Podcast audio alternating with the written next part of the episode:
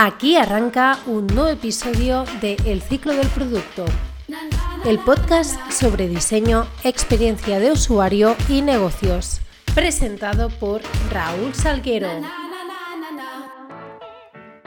Muy buenos y productivos días. Hoy es martes 29 de octubre de 2019 y aquí arranca el episodio número 17 de El ciclo del producto.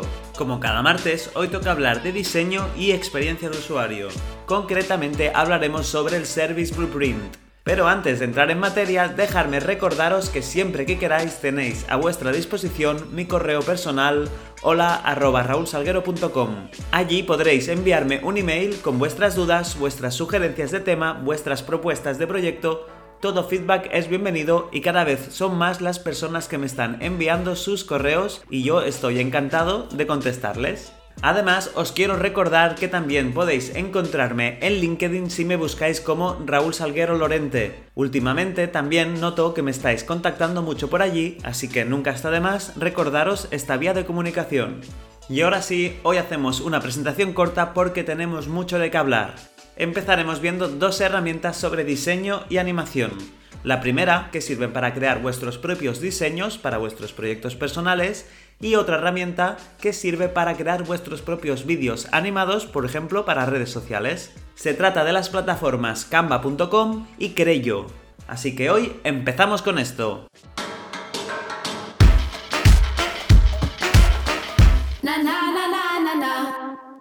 Tal y como explica la web canva.com, si quieres crear fantásticos diseños desde cero, lo tienes en tan solo unos minutos utilizando su plataforma. Podrás convertir tus ideas en diseños geniales con la fantástica serie de funciones que ofrece Canva. Simplemente debes buscar las mejores imágenes, fotos y tipografías y usar la intuitiva herramienta de Canva para crear un diseño.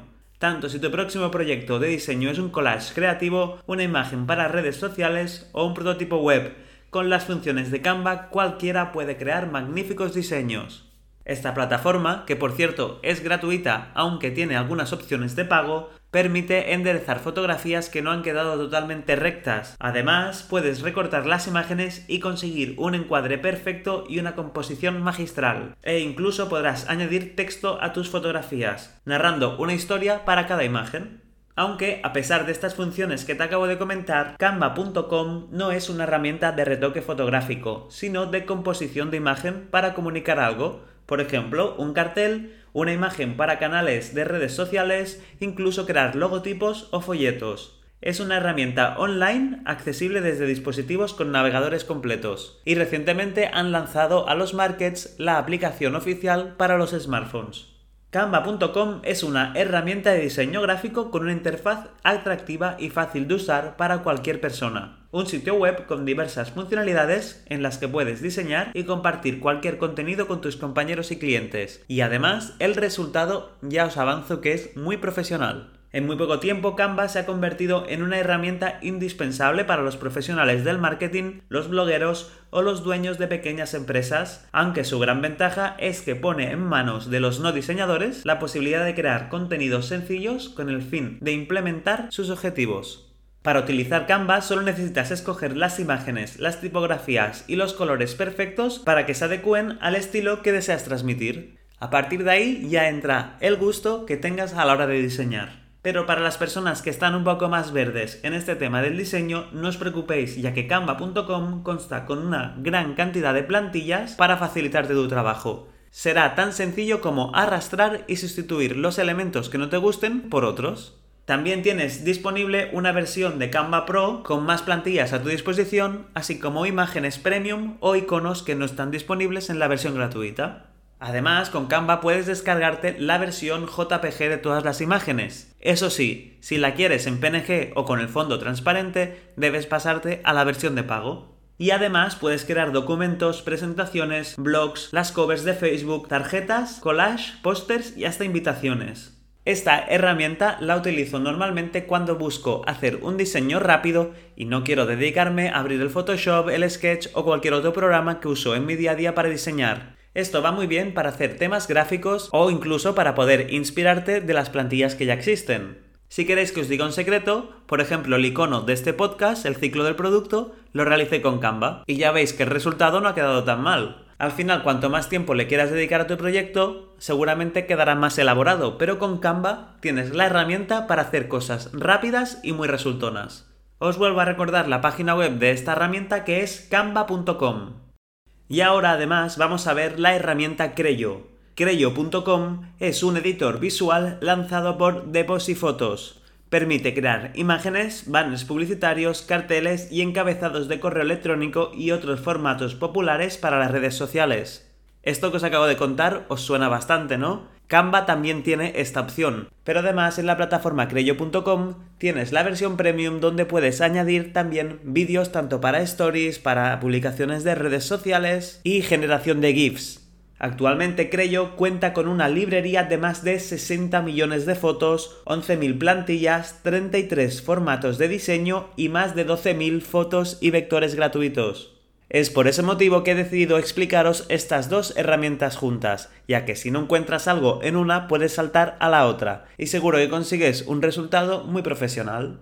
Tal y como indica Creyo.com en su página web, el objetivo de la empresa es que todos sean capaces de crear increíbles diseños y compartirlos con todo el mundo. Cualquier idea puede ser visualizada y convertida en realidad inmediatamente y además proporcionan la herramienta para ayudar a realizarlas de forma creativa. Creyo.com, al igual que Canva, tiene opción gratuita y de pago. Con la de pago podrás realizar vídeos que de verdad son espectaculares. Y ahora, tras haber analizado estas dos herramientas de diseño, es el momento de pasar a ver qué es el Service Blueprint.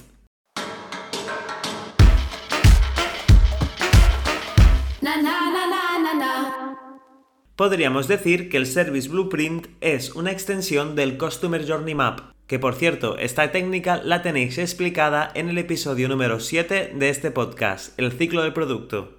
Bien, bien, ¿qué tienen en común? Pues que ambas técnicas especifican todas las interacciones que un cliente tendrá con una organización para alcanzar un determinado fin. Y entonces, ¿cuál es la diferencia? Pues la principal diferencia es que un Customer Journey Map se centra en la comprensión de lo que vive el cliente y en cambio el Service Blueprint es más profundo, añade más detalles sobre cuáles son los procesos que soportan cada interacción e incluso aquello que no es visible para el cliente. Se podría decir pues que el Service Blueprint es justamente el plano de un servicio, tanto lo que se ve por fuera como todo lo que hay en el interior y hace que el objetivo se cumpla de manera eficiente para el usuario. Al final, cuando realizas un Service Blueprint, lo que estás haciendo son diagramas donde se visualiza la relación entre los diferentes componentes del servicio, personas, evidencias y procesos que están directamente vinculadas a los puntos de contacto en un viaje específico del cliente. En esos diagramas se especifican las interacciones entre los clientes, los puntos de contacto y los empleados del servicio incluidas las actividades de primera línea que afectan directamente al usuario y las actividades entre bastidores que el cliente no ve. El resultado en sí mismo puede aportar diferentes formas. Muchas organizaciones prefieren crear un mapa gráfico altamente visual para mostrar a todos cómo se prestan los servicios, quiénes y qué intervienen en el proceso y cuáles son los diversos sistemas de apoyo que deben existir. Normalmente, los puntos claves que el Service Blueprint debe cubrir son 1. El usuario y la línea de visibilidad, o aquellos procesos que se llevan a cabo frente al cliente y aquellos que se desarrollan fuera de su alcance. 2. Los puntos de interacción o situaciones donde el usuario se encuentra físicamente con la empresa que presta el servicio, considerando todo el ciclo de vida del servicio que queremos analizar. 3. Los puntos críticos o aquellos puntos débiles donde se produce un cuello de botella o una insatisfacción del cliente. 4. Los marcos temporales que permiten fijar los márgenes de tolerancia del servicio en términos de capacidad y que normalmente generan oportunidades de mejora. 5. La rendibilidad, ya que podemos y debemos analizar en términos de rendibilidad cada una de las fases de prestación de servicio, uniendo, por ejemplo, los tiempos de ejecución y la percepción de calidad que tiene nuestro usuario final. Y el sexto punto sería la posibilidad de réplica o poder trasladar la misma experiencia de usuario a cualquier otro lugar donde podamos implantar nuestra empresa. En definitiva, un Service Blueprint nos ayuda a definir cómo deben realizarse las interacciones cliente y empleados, además de establecer la forma en que los sistemas y las actividades que se realizan al otro lado de la interfaz del servicio apoyan estas interacciones. Con ellos la empresa dispondrá de todos los elementos que requiere para lograr una prestación que realmente satisfaga las expectativas de los clientes, logrando en consecuencia altos niveles de satisfacción. Para tu empresa u organización será útil realizar un Service Blueprint cuando, por ejemplo, desees mejorar tu oferta de servicios. Saber cómo se está ofertando tu servicio es esencial para hacer frente a insatisfacción o puntos críticos. También puedes utilizarlo si quieres diseñar un nuevo servicio que tiene puntos de contacto digitales y no digitales. El Service Blueprint es una herramienta excelente para examinar e implementar servicios complejos. Si no, también es muy útil realizarlo cuando intervienen muchas personas en la prestación del servicio y el blueprint ayuda a coordinar la involucración de cada uno de ellos y gestionar esa complejidad. Y por último, también te será muy útil cuando estés diseñando un servicio o producto involucrado en la producción de otros servicios. Comprender las interacciones de tus clientes con los servicios prestados por tus partners puede implicar una fluida experiencia de cliente. Al final, un Service Blueprint nunca está de más y puedes usarlo en otras situaciones, como por ejemplo cuando alguien quiera conocer el servicio rápidamente. O por ejemplo, tener este documento actualizado también puede abrir nuevas ventanas y descubrir nuevas oportunidades de innovación, cambiando el orden de actividades o eliminando las que ya no son necesarias. Además, es tu oportunidad para identificar en qué momentos clave de todo el flujo cliente-empresa están habiendo problemas para poder mejorarlos.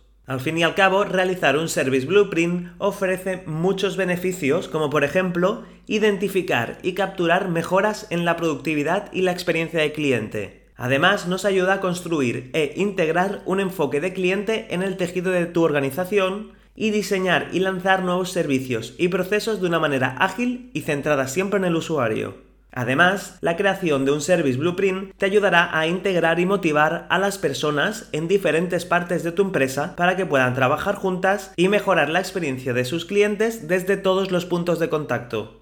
Esta técnica, que ya se empezó a utilizar en 1984, sobre todo en empresas financieras, comentaban que, realizando un Service Blueprint, fomentabas la creatividad, la resolución preventiva de problemas y la implementación controlada, pudiendo reducir el potencial fracaso y mejorar la capacidad de administración para poder pensar eficazmente en nuevos servicios.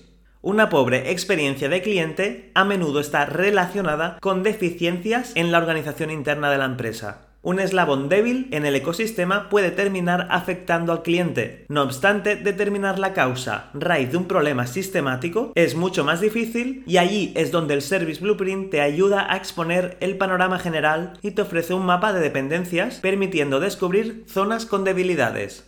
Si ya has visto claro que lo que necesita tu empresa para mejorar el servicio que está ofreciendo a tus clientes es un Service Blueprint, es el momento de entender cómo realizarlo. En el cuadro que vas a diseñar debes plasmar tres zonas claramente diferenciadas. Por encima de la línea de interacción deberás describir las evidencias físicas y las acciones del cliente. Por encima de la línea de visibilidad del cliente deberás escribir las acciones del empleado que son visibles para el usuario final. Por encima de la línea de interacción interna deberás escribir las acciones de los empleados que no son visibles para el usuario final, pero que sin esas acciones no podría ser posible el resultado final del servicio. Y por último, debes describir el soporte, es decir, los sistemas, procesos y partners que intervienen en cada una de las acciones de tu servicio. Así conseguirás plasmar todo lo que sucede en tu organización y cómo se relaciona con el usuario final. Y hasta aquí el episodio de hoy de El ciclo del producto. Espero que os haya resultado interesante este contenido y que podáis aplicar el Service Blueprint en vuestras organizaciones. Si tenéis cualquier duda sobre esta técnica o cualquier otra de las que hemos hablado durante estos episodios, no dudéis en contactarme en hola.raulsalguero.com. Además, podéis encontrar este y los demás episodios de El ciclo de producto tanto en iBox como Spotify, Apple Podcasts, Google Podcasts y YouTube. Y además comparto siempre mi contenido en LinkedIn. Me podéis encontrar como Raúl Salguero Lorente. No dudéis en invitarme a conectar y así podremos empezar a charlar y seguro que aparecen sinergias muy positivas. Ahora sí, yo me despido hasta el próximo jueves donde tendremos el primer especial de este podcast y ya os aviso que va a ser terrorífico. Así que, hasta el próximo jueves.